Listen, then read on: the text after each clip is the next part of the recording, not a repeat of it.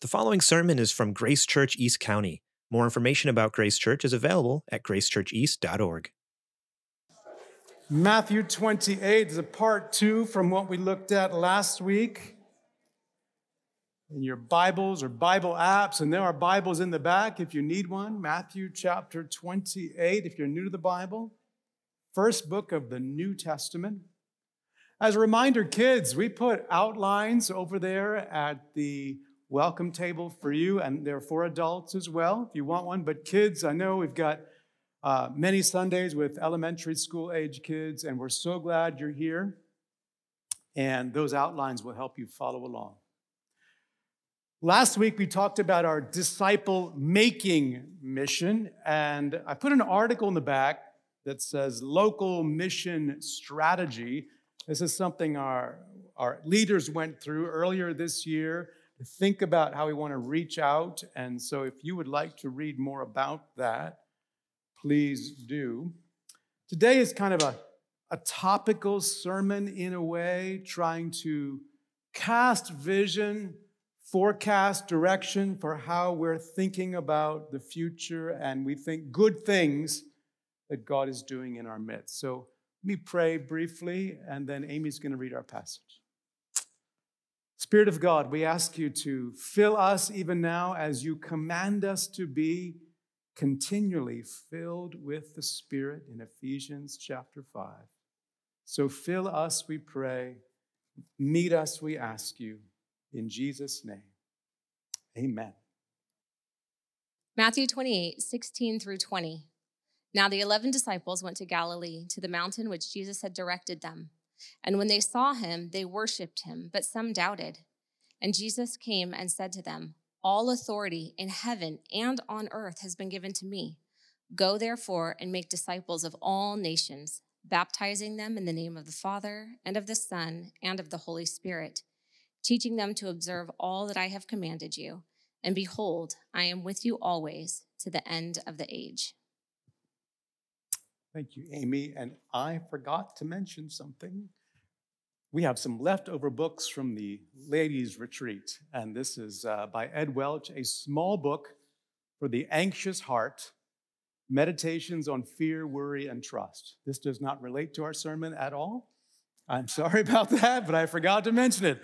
I think we have about five extra copies of this, and so I recommend it to you if you would like a copy of a small book for the anxious heart.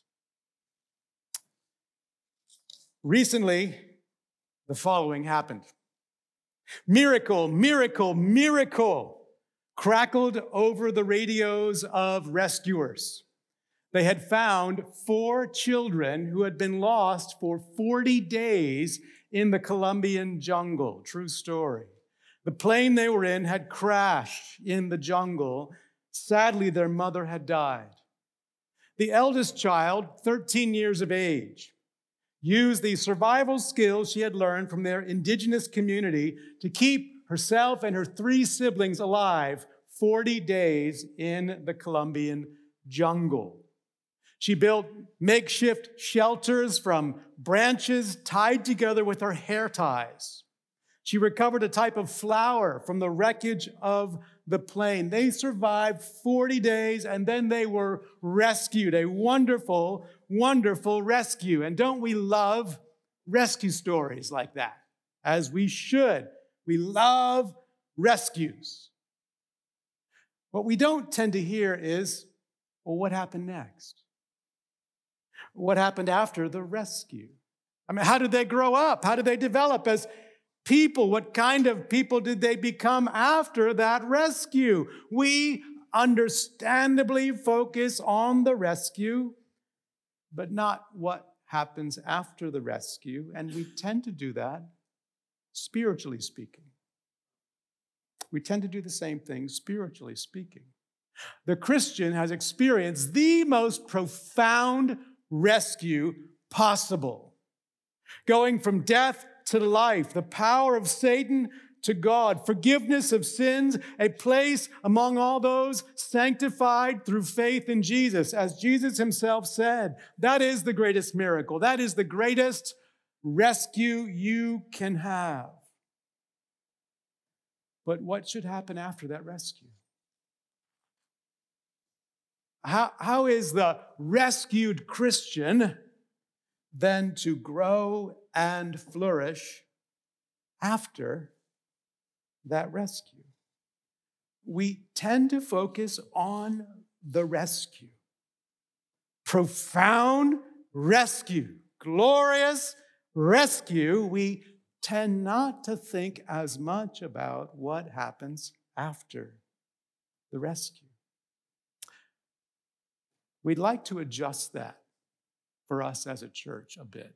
We, we think the Bible adjusts that a bit. So think about this with me under three headings. Think about what should happen after the rescue under three headings. First, our disciple forming mission. First, look again at verse 19. Familiar words, but take them in again. Go therefore, the ascended, the risen, and about to send, Jesus says, Go therefore, make disciples of all nations, baptizing them in the name of the Father and of the Son and of the Holy Spirit. So we go with love and good news here and among the nations. We want to see new disciples made and baptized. But the mission doesn't end there, does it? Jesus goes on, teaching them to observe all, all that I have commanded you. That seems to imply, does it not, some kind of ongoing process, observing all Jesus has commanded to me. That sounds like process. That sounds like a lifelong, ongoing process. The process, the process of being formed as a disciple. So, what's a disciple? Well, the idea has as its background coming into a pupil teacher, student teacher relationship. In Jesus' day, rabbis would have disciples apprenticing with them or learning from them. Jesus uses that language in Matthew 11 when he says, Take my yoke upon you and learn from me. Learn from me. For I am gentle and lowly in heart, and you will find rest for your souls. So Jesus is far more than a teacher, far more than a rabbi, a savior who gives rest to the souls of his people. But that helps you think about what a disciple is. Someone in a life giving relationship with Jesus who is learning from Jesus to become more like Jesus. And that is all over the New Testament. Think about Galatians chapter 4, where the Apostle Paul says, My little children, for whom I am again in the anguish of childbirth until Christ is formed in you. The, the Galatians were giving Paul so much trouble that he, he likens it to the anguish of childbirth. He just kind of pulls on the most painful human experience possible and says, This is what it's like relating to you all, but I am in the anguish of childbirth until what? Until Christ is formed in you. Until Jesus' character and likeness is increasingly formed in. What you could call spiritual formation. Similarly, Colossians chapter 1. In Colossians chapter 1, we read, Him, Jesus, we proclaim, warning everyone and teaching everyone with all wisdom, that we may present everyone mature in Christ. The Colossian church had their own problems. They were getting mixed up, losing sight of the supremacy of Jesus and getting mixed up in certain ascetic practices and beliefs. So the apostle brings them back to the gospel, the good news. Him, Jesus, we proclaim, warning everyone, teaching everyone with all wisdom. Why? To present everyone mature in Christ. That's the same disciple forming mission, becoming more mature over time, a step at a time, in a lifelong process. But what does that look like, you should ask? What does that mean? How, how should we define maturity in Christ? I mean, how do you define it? If you had to come up with a definition right now of maturity in Jesus, like the apostles talking about, what, what would you say? Would you think of forms of external morality? Things you do or don't do, what you say or don't say, how you dress or act or vote. And each of those have their own importance. But for Jesus, love is central to how he defines maturity. Jesus summarized the two greatest commandments as love God and love neighbor. That's Christ formed in you. That's Christian maturity.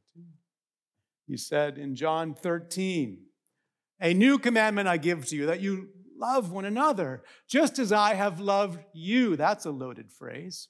Just as I have loved you, you also are to love one another. And then he says, By this, by this love, all people will know that you are my disciples, my followers, those learning from me, if you have love for one another. So here's the mark, Jesus says, of being a disciple love for each other, which presumes love for God out of his prior love for us. That's being formed and maturing. You might say, Tab, you can't boil discipleship just down to love, and, and you're right. Colossians 3 speaks to this, as does other passages. Put on then as God's chosen ones. Notice, holy and beloved, beloved by God. Put on compassionate hearts, kindness, humility, meekness, and patience bearing with one another, and if one has a complaint against another, forgiving each other. As the Lord has forgiven you, you also must forgive. But then he says, and above all these, put on love, which binds everything together in perfect harmony. So, Christ being formed in you, yeah, it involves many things, but love binds it all together in perfect harmony. And so, this is the kind of people we are to be formed into and help each other be formed into. People who love because we've been so greatly loved ourselves. Now, if that's the mission, how do we do that? What's that to look like for Grace Church? And so we want to think about our church here under the heading of a disciple forming goal. Our disciple forming goal. If that's the mission and mandate from King Jesus, what might that look like here? And this is what I want to really talk about today in some ways. One writer pictures ministry leadership like a sailboat, like a sailboat. It's kind of like putting up the sails in a sailboat and looking for where the Holy Spirit is going to propel you forward, where the Spirit of God is going to fill your sails, as it were, and propel you forward into His purposes as you follow Christ. And so, as elders, we've been kind of doing that, putting up the sails. And we've noticed something over the last number of months. We, we noticed the, the strong, eager response to the spiritual formation class that met this past year. We noticed the significant fruit that seemed to come from that class. And we've looked at the clear teaching of Scripture in the passages we just looked at. And so we believe God is leading us to a, a goal in light of Scripture. And here's how I think he could phrase it We want to make progress, not something new, but make progress in forming disciples of Jesus as a church community together corporately that, that intentionally cooperates with the Spirit's transforming power. Now, that's not very uh, memorable, perhaps. So, let me give you a picture for that. Let me give you an analogy. I want you to picture a greenhouse where plants are grown. Think about a greenhouse where you grow various kinds of plants. It's got uh, glass panels on the sides. It's got glass panels for the roof, and sunshine is gloriously shining in all the time through those glass panels. And you've got a nice sprinkler system that comes on at various points and mists the plants with just a right amount of water. And all those plants are rooted in nutrient rich soil. Can you see it? What's the purpose of that greenhouse? Thank you. Is to provide good conditions for those plants to grow.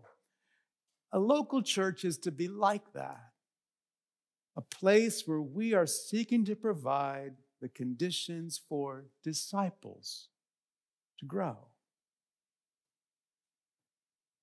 Now, we are also a, a schoolhouse, you might say, where we teach, Matthew 28. We're a lighthouse shining into the darkness, Matthew 5.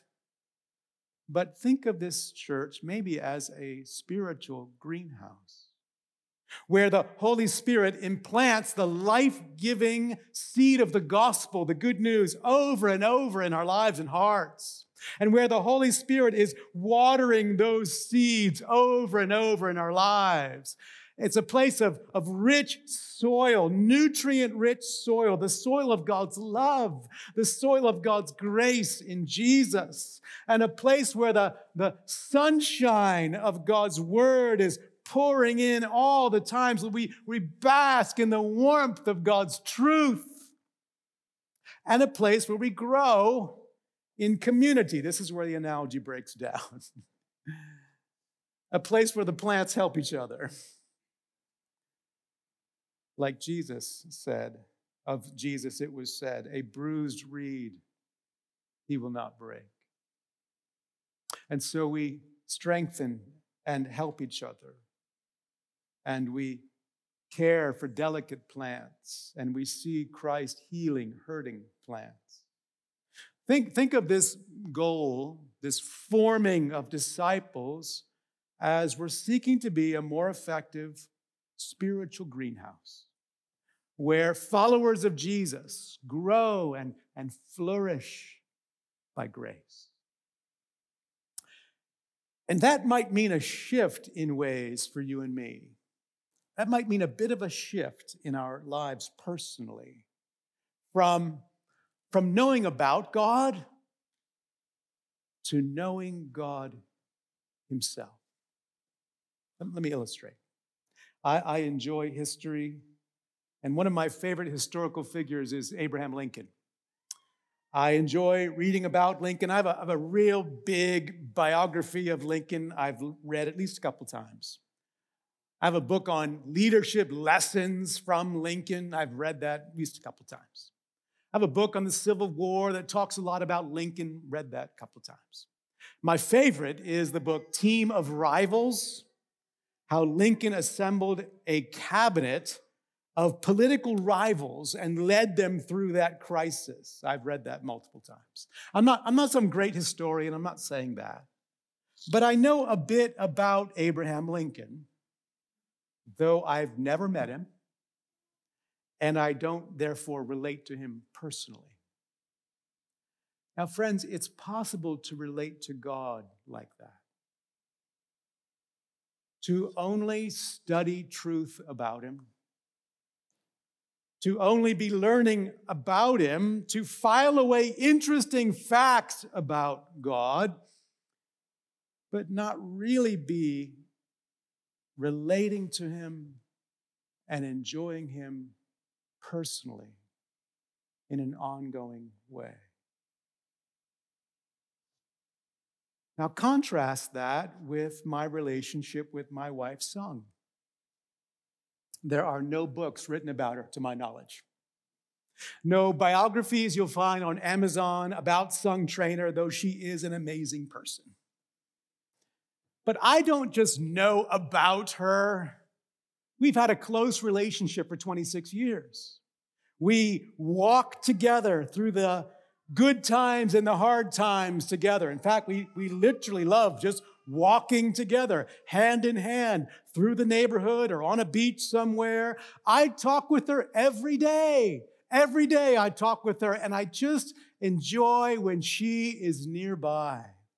I don't just know about Sung Trainer, I relate to her personally all the time. That's what you were made to enjoy with God. From the Garden of Eden, where God walked with Adam and Eve, to one day, one day when God dwells with us perfectly forever in his immediate presence, you were made to enjoy fellowship with God, communion with God in Christ. Think about what we saw in the book of Revelation, chapter 3, where Jesus says to the Christians, the Christians in Laodicea, He just said, Hey guys, you're, you're no longer like cool, refreshing waters, and you're no longer like hot, healing waters. Instead, he says, I, I stand at the door and knock.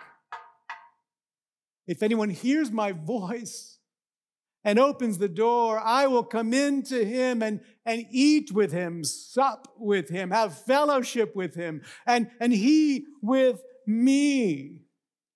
Jesus is, is knocking, as it were, at the door of that wayward church, inviting them, inviting these Christians to renew fellowship with him.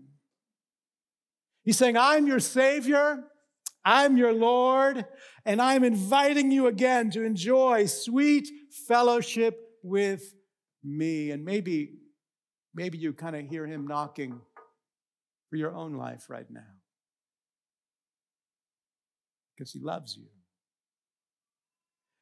Maybe you know a lot about God, but you're no longer relating to God personally. You know things about him, but you're not enjoying him personally.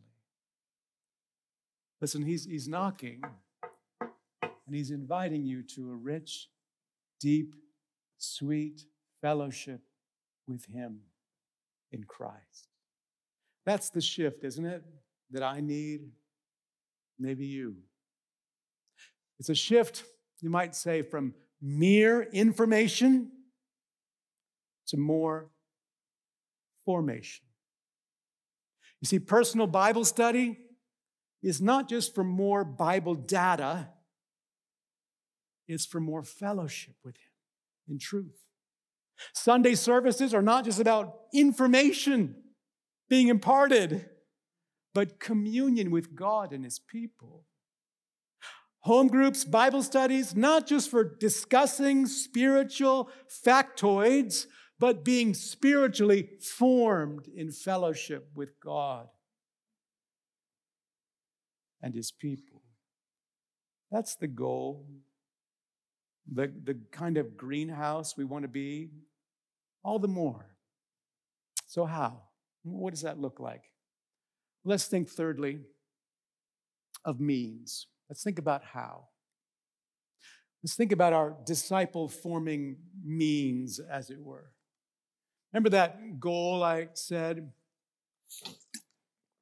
The last phrase read intentionally cooperating. Intentionally cooperating with the Spirit's transforming power there's an intentionality here on our part because the Spirit often works through means scripture, prayer, fellowship, worship together like this. even fasting, silence, solitude, etc., etc. Those are means, sort of pipelines or means by which the Spirit of God works and meets us, and Jesus, through his Spirit, fellowships with us and forms us. And the ancient church had what they called the rule of faith. The rule of faith, basically delineating orthodoxy from heresy. And it's probably what we have in the form of the Apostles' Creed, which we recited earlier. The Apostles' Creed was not written by apostles, it's a distillation of apostolic truth, that rule of faith of the ancient church. Well, the ancient church also had a tradition of something they called the rule of life. Rule of faith, truth, and a rule of life. Uh, Peter Scazzero, in his book, Emotionally Healthy Spirituality, describes it like this He says, A rule of life is an intentional, conscious plan to keep God, to keep God at the center of everything we do. The starting point and foundation of any rule is a, notice, a desire to be with God and love Him in light of his love first for us. Did you catch that? Now, we should ask, though, why do we need an intentional, conscious plan to keep God at the center? Being with God, enjoying God, loving God. Why do we need some intentional, conscious plan like that? Well, because we're always being formed by all kinds of stuff. We're always being formed. Could be Fox News, CNN, your favorite political pundit. And they are forming you in ways, maybe making you more angry or more fearful. It could be, a, I don't know, a favorite romance novel or rom com movie. And it's forming you with ideas of what marriage and romance need to look like. Could be a favorite celebrity and they're forming you with the values that they think are right and wrong. Could be a, a social media influencer that you follow, forming you, whether you know it or not, forming you, maybe in how you think you should look or, or live. I read an article just yesterday titled Five Ways Five ways the digital age is transforming the way you think. Five ways the digital age is transforming or forming how you think. See if you can relate to any of these. Number one, the digital age dilutes the importance of truth. We have lots of information, not really sure what's true anymore sometimes. Number two, the digital age has beautified anger. You ever see that? The rage that gets expressed so quickly, and maybe we indulge. Number three, the digital age has given authority to mobs, the cancel culture. Number four, the digital age has made us passive consumers.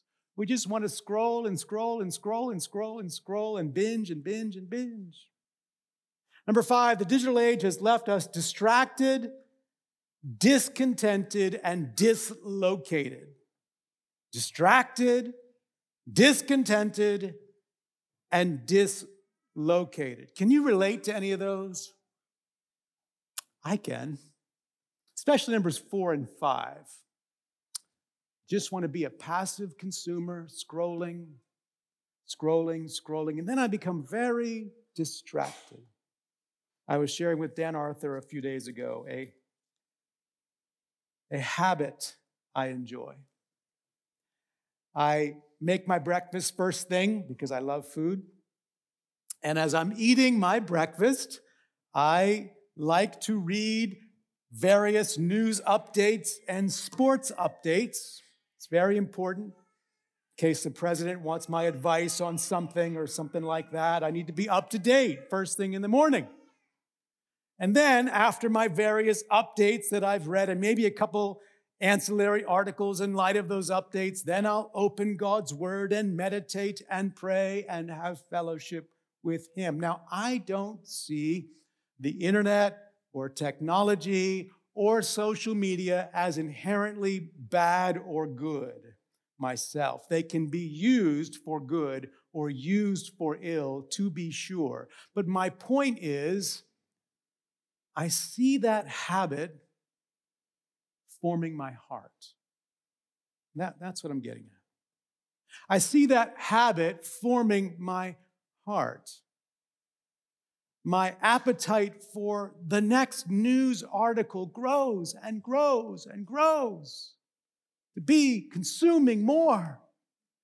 And then my appetite for fellowship with God starts to shrink and shrink and shrink. Friends, our habits form our hearts. This is why we need disciple forming means. Now, our Sunday services is a crucial habit or means. Thanks for being here. Our home groups, our Bible studies, men's, women's meetings, personal prayer and scripture, etc. Very helpful means, but, but we think God is leading to help us be even more intentional in the means He's given. We'd like to begin with the habit of Sabbath, or a rhythm, you might say, of Sabbath. You know, Jesus invites us to find rest for our souls. But aren't we so often weary and feeling spiritually fatigued? We think there's an invitation to enjoy Him more and it's not, friends, listen, it's not about adding more to your life. It's really, in some ways, about subtracting. It's about prioritizing what is most important in life, that you would enjoy Him all the more. So, this fall, our home groups are going to cover and utilize what we think is some helpful material it's the Sabbath material put out by a group called Practicing the Way. And in fact, Steve, Dan, and Dustin are going to their conference this week. So if you think to pray for them, that they would be refreshed and come back equipped to help us be a, a growing greenhouse, that would be fantastic. So we look forward to this. And I'm going to talk more about Sabbath next week. I want to say, though, from the outset, many of our disciple forming means are going to vary from person to person. Okay? They're going to vary what they look like from one life to the next. But I'd like you to hear a couple of examples. And so Steve and Sharon are going to come up as I've asked them to be willing to be interviewed, and they have kindly agreed. So, welcome, Farringtons. Yeah, we can clap for these people.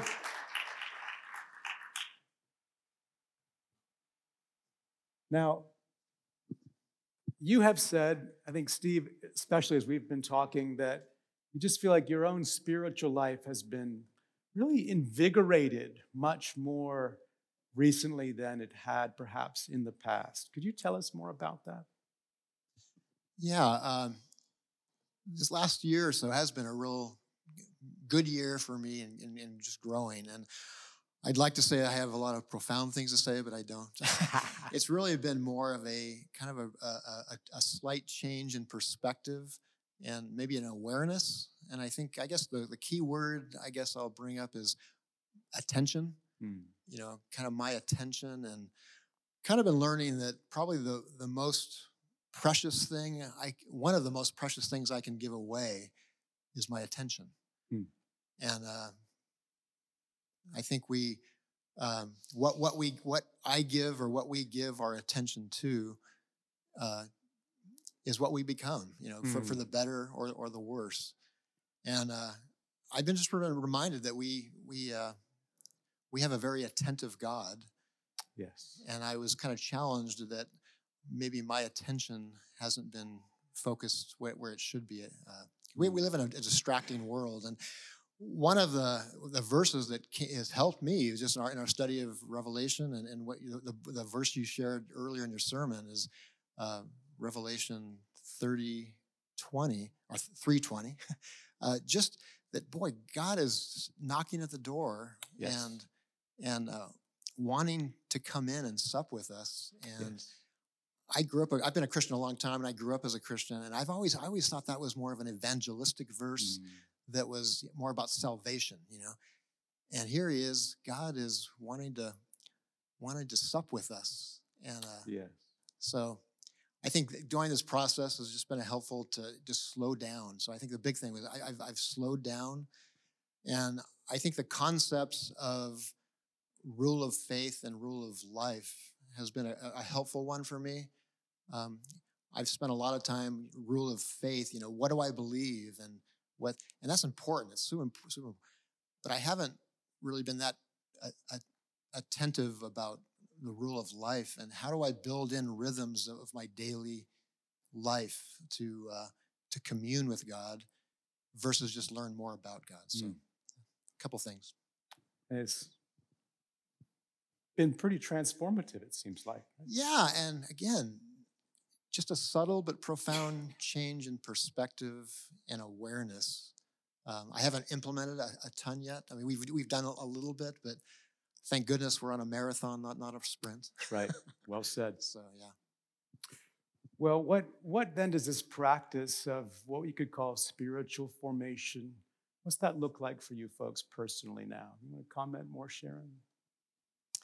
Um, yeah. So I just when you asked, I was thinking about what formed me, and definitely, definitely Sunday service here. Mm and and rubbing shoulders with all of you. I can't tell you how grateful I am to be in a church where people really are seeking after God. Um, that has changed me. Yes.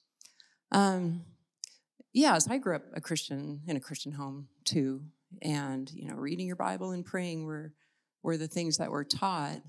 Um, I think what, in thinking about it, what has helped me move past just knowing about God and knowing God was was putting those two on top of each other because it I think for so much of my life it was reading read my Bible, check and then pray on a good day.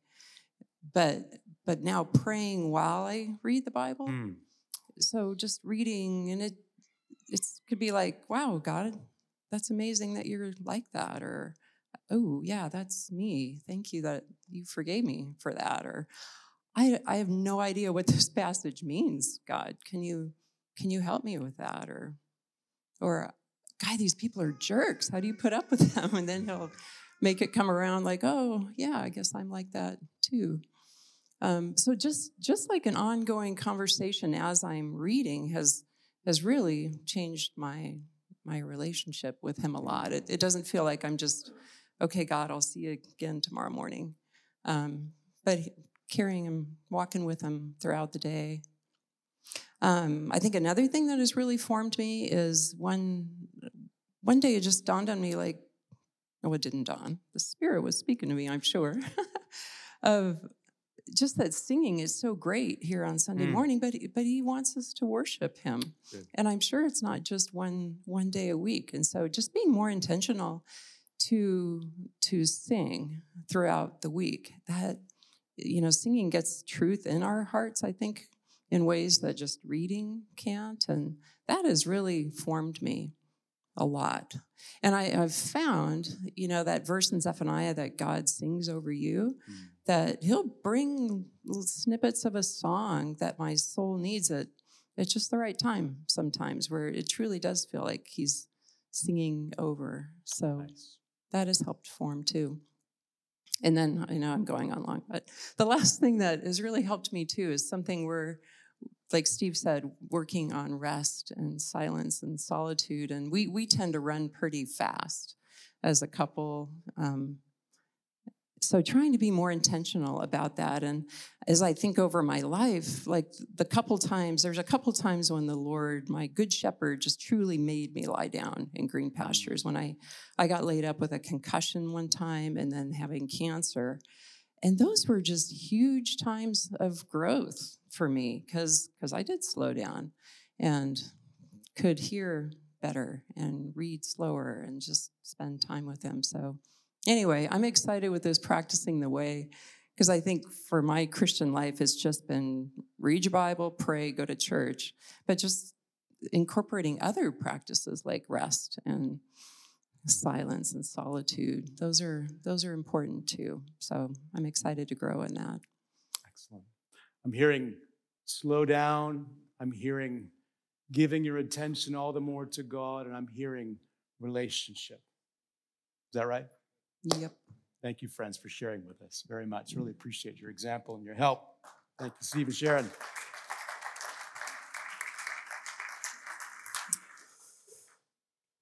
So, as elders, we've been putting up the sails, trying to see how the Holy Spirit wants to propel us forward. We feel like He's given us a, a clarified vision of, of spiritual renewal, of disciples because of the gospel, because of the good news, formed and enjoying God Himself a vision of being a, a place where we don't just focus on the rescue, as vital as the rescue is, but we also ask, how does God want to form us after the rescue? Imagine a world filled with churches like that. Just do a little thought experiment as we close. Imagine a world filled with churches about our size 100 people, more or less. Not outwardly impressive as much as I love you and I think you're wonderful, amazing people. But 100 people ish, not amazing, uh, outwardly impressive in what we do, etc. But a church filled with people deepening in their walk with Christ. A church filled with people deepening in their enjoyment of a relationship with God. A church filled with people deepening in communion with God in Christ. Wouldn't that be a powerful thing, friends? What if our city, our country, our world was filled with churches like that? May, may we be such a place, right? Because we, we are part of a race that forfeited this privilege, but Christ has come. Christ has come. He lived a perfect life in your place, obeying as you cannot. He died in your place. He endured the just judgment you and I have earned for our sin. He rose from the grave. And He has restored this privilege for us of drawing near to God, of enjoying God, of not just knowing about Him, as vital as that is, but knowing and enjoying God Himself. Let's pray and ask God to do that in my heart and maybe your heart too, friends. And I don't know if He's, as it were, knocking in some way. If there's a habit practice to adjust, or simply a reminder to you of this great privilege purchased by Jesus. You know, whatever that is for you right now, just respond to the Lord. Respond to what the Spirit's been speaking to you about.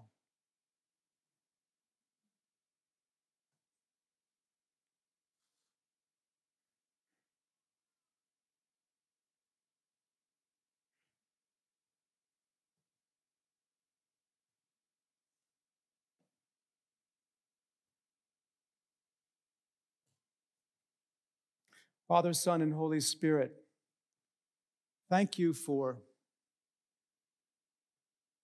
opening our eyes to this privilege. We, we want to know a lot about you. You are the infinite one. There's a lot to learn. and yet, you invite us into a privilege, not just knowing about you, but knowing and enjoying you personally through the finished work of Jesus Christ by the presence and power of the Holy Spirit. Let us enjoy you all the more, we pray. In Jesus' name, amen. Thank you for listening to this sermon from Grace Church East County. Please find us online at gracechurcheast.org if you would like to find out more about us.